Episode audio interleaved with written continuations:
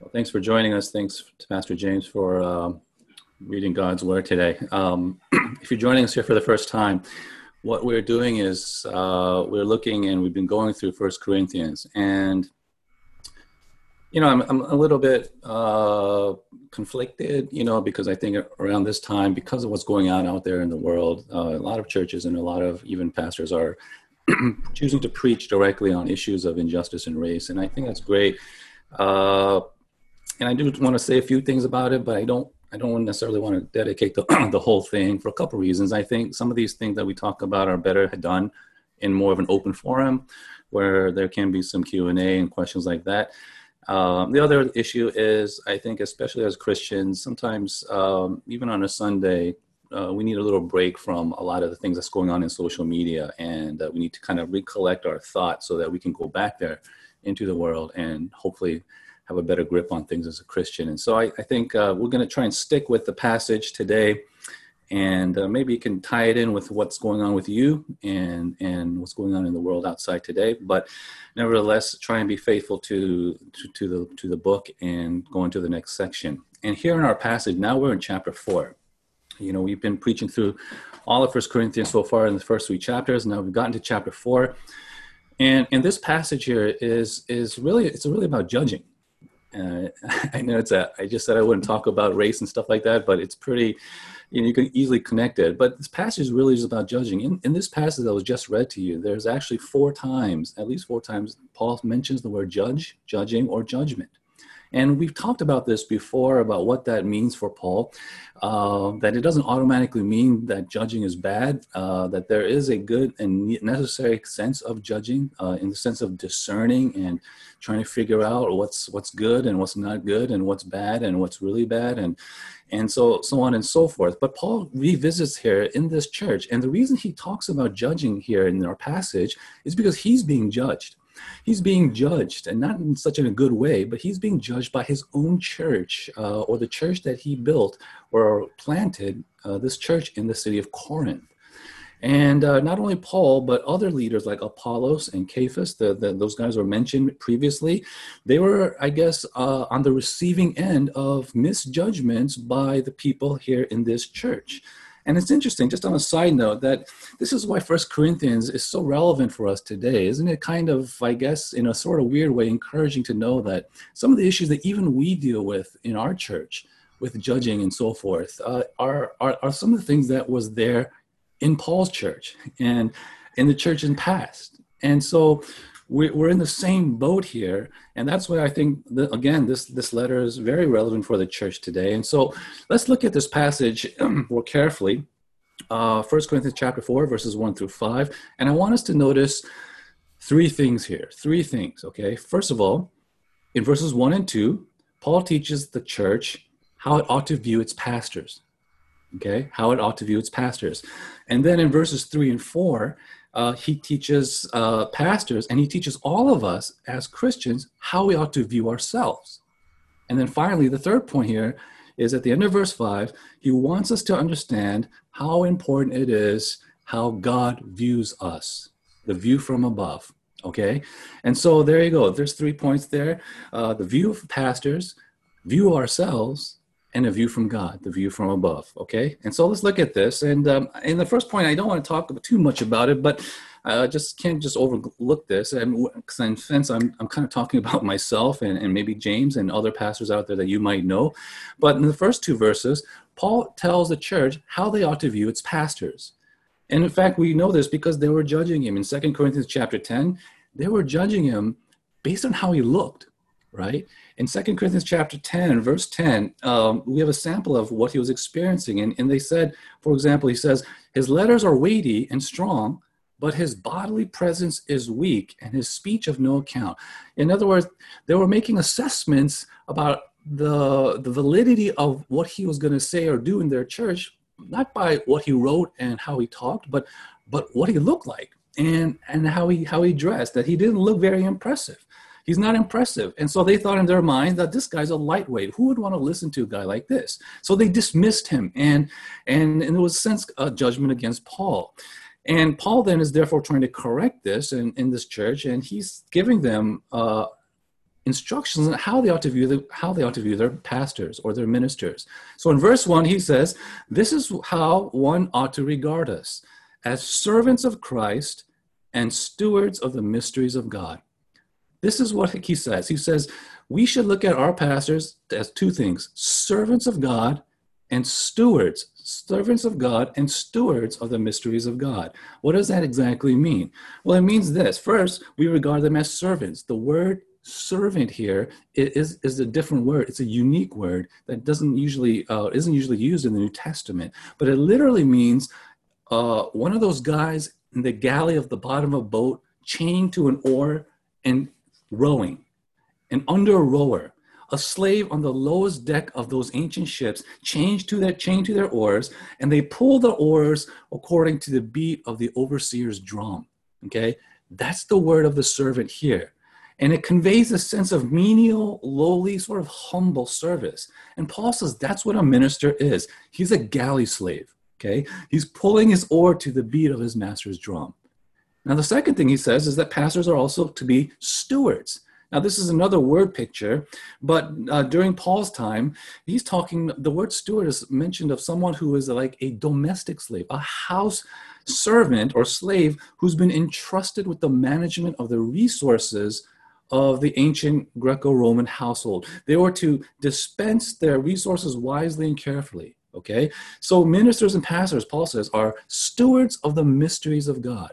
Now, what does he mean by mysteries of God? It's not talking about something that's secret that, that no one really knows, but he's talking about the gospel of Jesus Christ, something that was obscure in the Old Testament, but now had been revealed to the apostles and written down for us in the Bible. So when Paul calls ministers servants and stewards, he's giving them a job description. He's saying it's the pastor's fundamental job, like a steward in the ancient household, like a servant in the bottom of a ship, to dispense the mysteries of God. That is, to preach the gospel, to feed the members of a household, to supply them with the resources of the word of God for their nourishment and their provision. That's how he says the church should view its pastors. There are a thousand other tasks that a pastor might have to think about, but if he isn't doing this, then he's not fulfilling his calling to be a servant and steward of God as he ought, right? Now, if you understand this, one, one pastor said this way he says, quote, gospel ministers are servants of the church, but the church is not their master. Okay? Gospel ministers are servants of the church, but the church is not their master.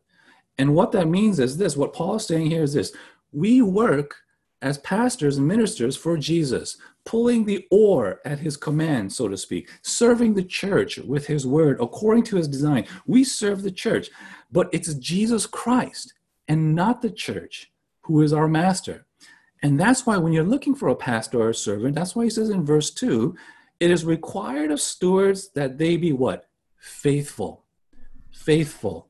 Stewards and servants, therefore, ought to be faithful, trustworthy, diligent in their task. And here's what you ought to ask about your pastor. Now, you know, let me just be honest.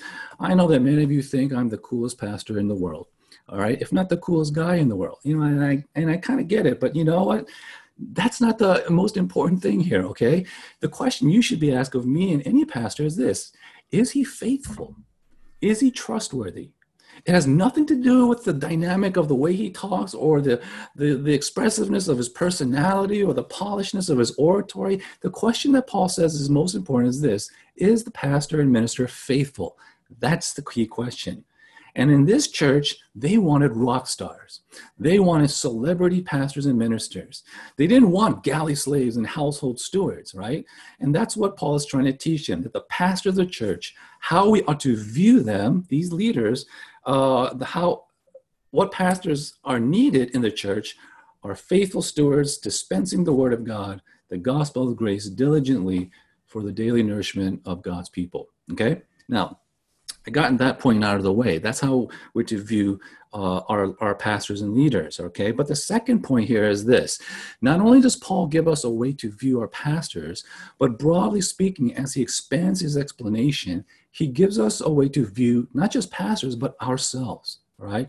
Paul tells us not only as pastors and gospel ministers, but by extension, how every Christian ought to view ourselves. Look at me or listen to, with me to verses 3 and 4. He says this But with me it is a very small thing that I should be judged by you or by any human court. In fact, I do not even judge myself, for I am not aware of anything against myself, but I am not thereby, thereby acquitted. It is the Lord who judges me. So there's that word judging coming out again, right? That's what he says in these two verses. And in this discussion of judging, he mentions here two courts, right? He says there in verse 3 that I should, it's a small thing that I should be judged by you or by any inhuman court. And so in this passage, or these two verses, he mentions at least two courts. Courts are where, you know, judges are. Courts are where judging happens. And the first court he mentions is the court of public opinion. He says in verse 3 With me, it's a very small thing that I should be judged by you or any human court. Paul is being judged by human opinion here. He's being tried in the court of public opinion at the church of Corinth. And they would take his ministry apart and they would be critical of how he looked and how he's talked and what he said. And so there was judgmentalism here in this passage, the court of public opinion. But the second court that he mentions here, where judging is going on, is not in, in the area of public opinion, but it's also in the area of private conscience. See, Paul mentions it here. He says in verses 3 and 4 I don't even judge myself. For I'm not aware of anything myself, but I am thereby not acquitted. And what he means there is this that it's one thing to kind of like view yourself by what other people say, right? The court of public opinion but it's also for some of us it, it's what we think about ourselves and for some of us maybe for whatever reason the way you think about yourself is pretty hard. That you're pretty down on yourself. That what we call a low self-esteem maybe you, for whatever reasons uh, that's how you view yourself. You judge yourself. On the other hand maybe you judge yourself a little bit too much in the overestimation kind of way, right? So on one hand, the way you think about yourself, you might underestimate yourself, but on the other hand, the way you think about yourself, you might overestimate yourself, and then you become egotistic, you become arrogant, right? You might be a person that says, like Paul, I don't care what the public opinion thinks of me, but then you might say, because as long as I think of me this way, I'm fine. And that there's some truth to this, but it could lead to either arrogance or it could lead to either a very low self esteem. Paul says these are two courts that he doesn't really give weight to, right? Here's a question for us today as we think about how we view ourselves. Wouldn't you like to be free from the fear of other people's opinion? There are many people, including in, even in our church, that just care too much about what other people think. Maybe you don't care about what everyone thinks, but maybe you care too much about people at work think, or maybe you care a little too much about what your friends think, or what you know your loved ones might think of you, and it affects you, and and you view yourself from those opinions. On the other hand, maybe some of you you think too much about yourself in one way or another, regardless of what people think, and it could be negative or it could be a little bit too uh, inaccurate right? And so, wouldn't you like to be free from people's opinions? And wouldn't you like to be free from your own conscience that might judge you and yourself sometimes? From the tyranny of being blind to arrogance or even overconfidence. And so I want us to notice carefully how, how Paul deals with, with these two courts, these two views of, of how we view ourselves. On the one hand, he says, it's a very small thing to be judged by you. And on the other, he's, other hand, he says, I don't even trust my judgments about myself, right? So he's basically he says this: I don't give two away to what people think about me, and I don't also trust what I think about me.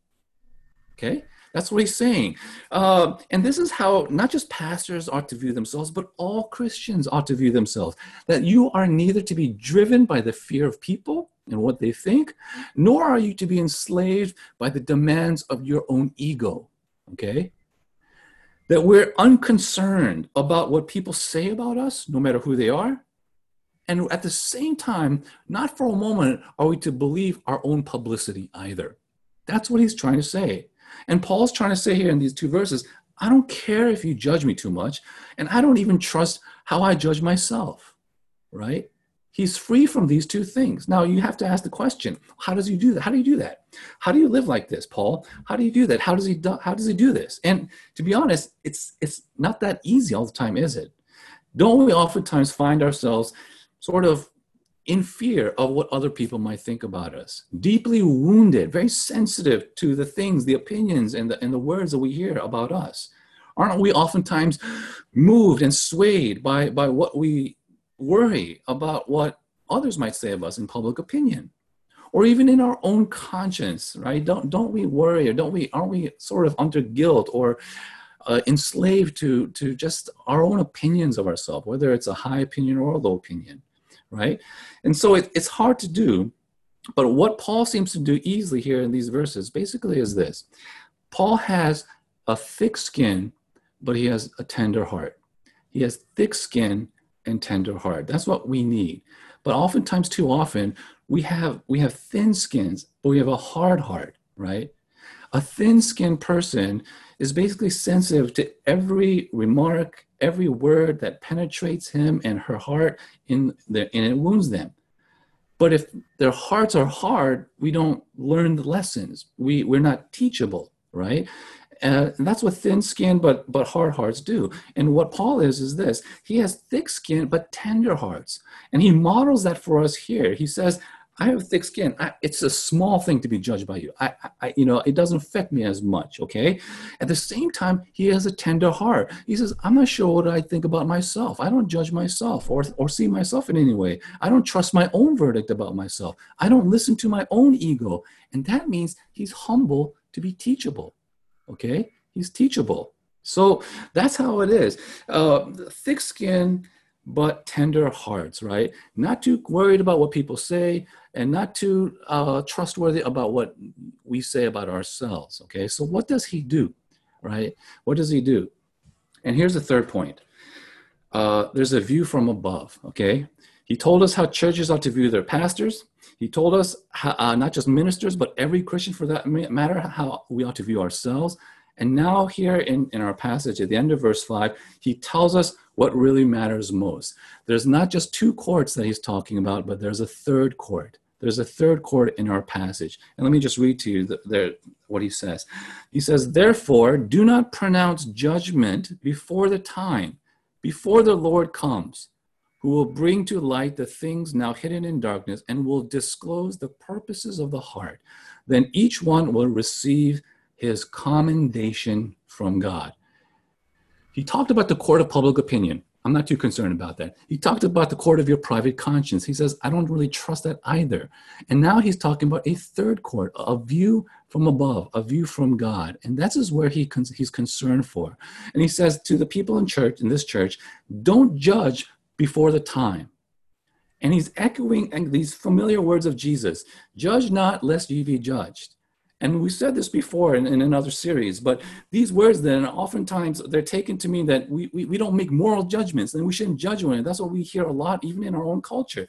Don't judge, right? To call something right and something else wrong is judgmental and it's unloving. And that's what we oftentimes take it, but that can't be, can it? That can't be, especially today, especially today, in our society today, where we're hearing judging going everywhere where we're called to say this is wrong and this is right, right? That moral judgment, as well as wise discerning, that learning and listening involves a kind of judging, right? Um, and I hope we say this. Let me just plug this one in, in here a little bit. As we think about this and, and, and decide what is right and what is wrong, what is good and what is bad, what we should support and what we should be, uh, I guess, not supporting or be against, racism of any kind is absolutely wrong. All right, just to say that, I don't think I have to say that in our church, but just to say that as a church and as an individual, we're called to speak out with this, okay? We're called to say, this is wrong. That's making a judgment. That's making a judgment, isn't it? Right? To say that this is wrong. And we say that not just as individuals, but we also say that as a church. And I hope that all of us here, as we think about what's going on, I hope that we can, I can assume that all of us here as a church can stand with Black Lives Matter. That we can say that that injustice is wrong. That I might not be on the receiving end of it personally, but because God says it's wrong and He cares for those people who are experiencing terrible judgment, we could say that's wrong. We can make that statement as a church. That requires a judgment. That's a moral call that I think God says is good. Okay. Now, having said that, we also make individual judgments, but that that judgment is not just also right and wrong. It's also a discerning kind of judgment, right? For example, we need to speak out, but where? How do we do this? How do you do that? Maybe for some of us, you look for a protest. These days, the question is not should you protest. The question is which one should you join. And it requires a sort of judging, doesn't it? A discerning. Should you do a local one that, that you, a neighborhood that you live in that might make more sense to you? Maybe you think you should move to a, a protest in New York City where there is seem to be more, I guess, um, attention or maybe more effect and more more progress there. I don't, I don't know for whatever reasons. Maybe you do both, but it's not a clear cut answer that as we say these things are wrong, how it looks like it may be different for other people.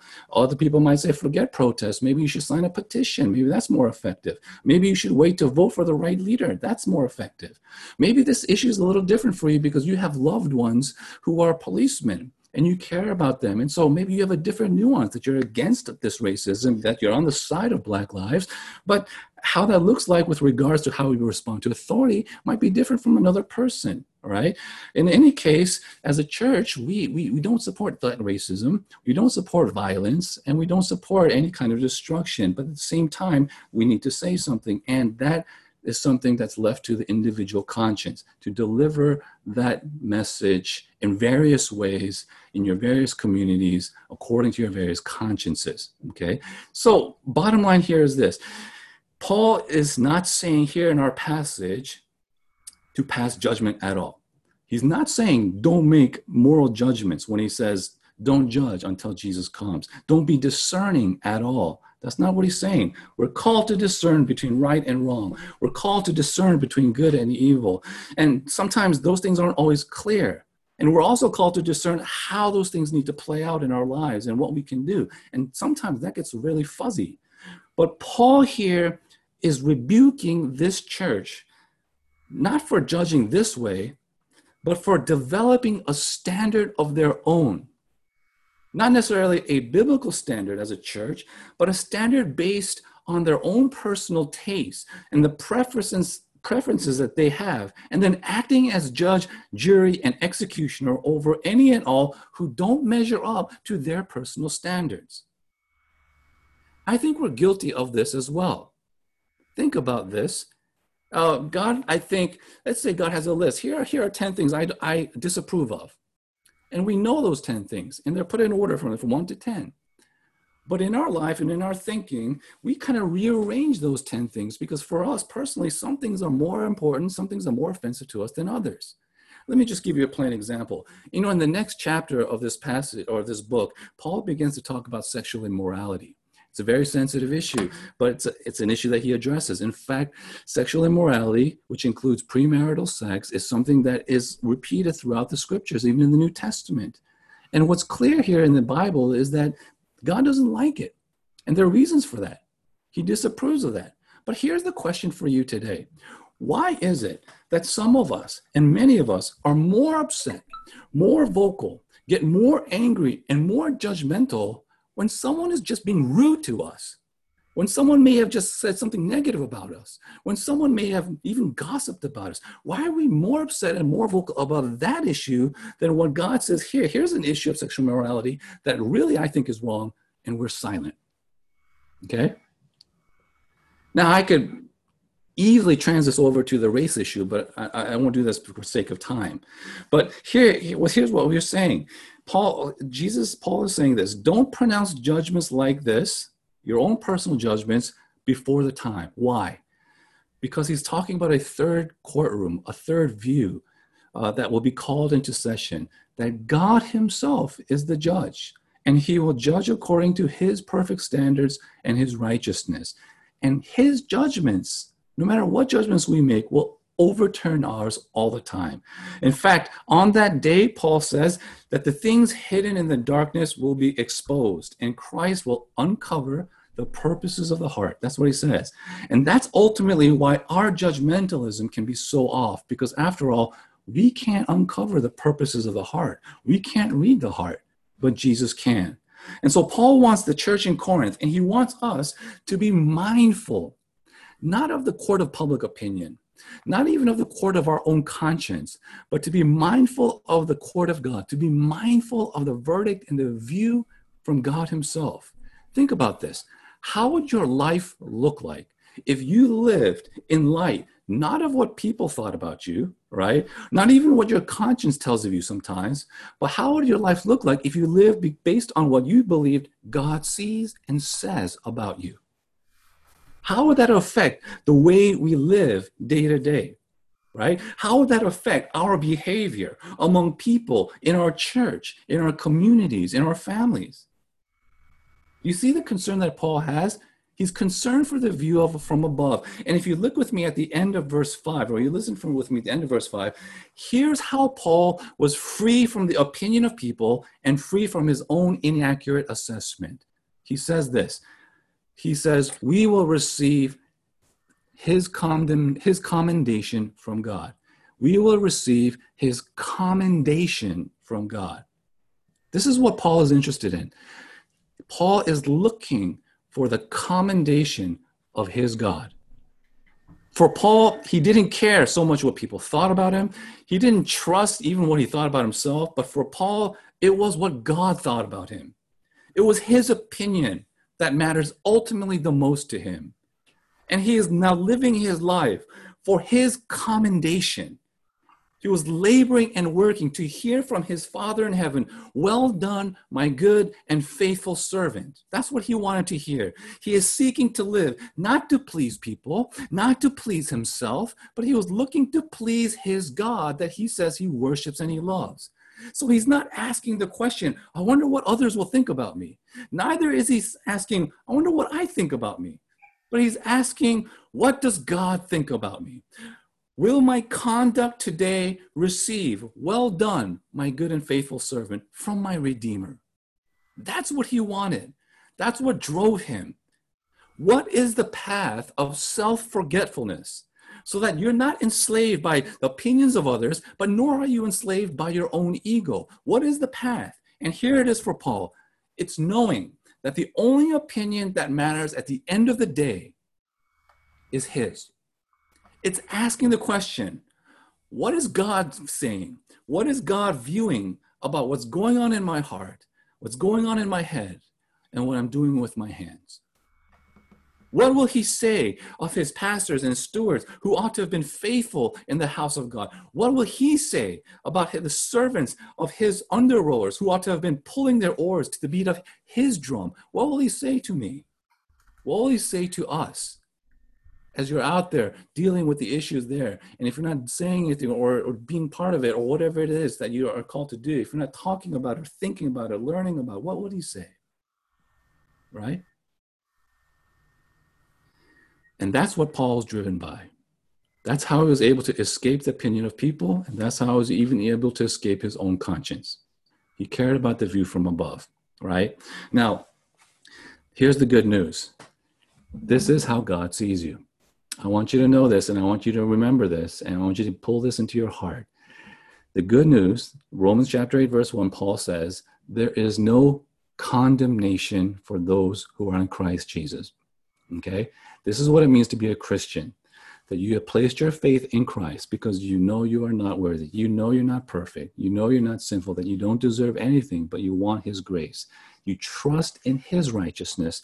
You trust in His goodness. So now, the view from above by faith in Christ means when God sees you, because you trust in Him, He sees you like He sees His own Son, Jesus Christ. Okay? Like His own Son, Jesus Christ. He loves you as His Father in heaven. That's what He sees us. And that's why Paul says, so when He sees you, there is no condemnation.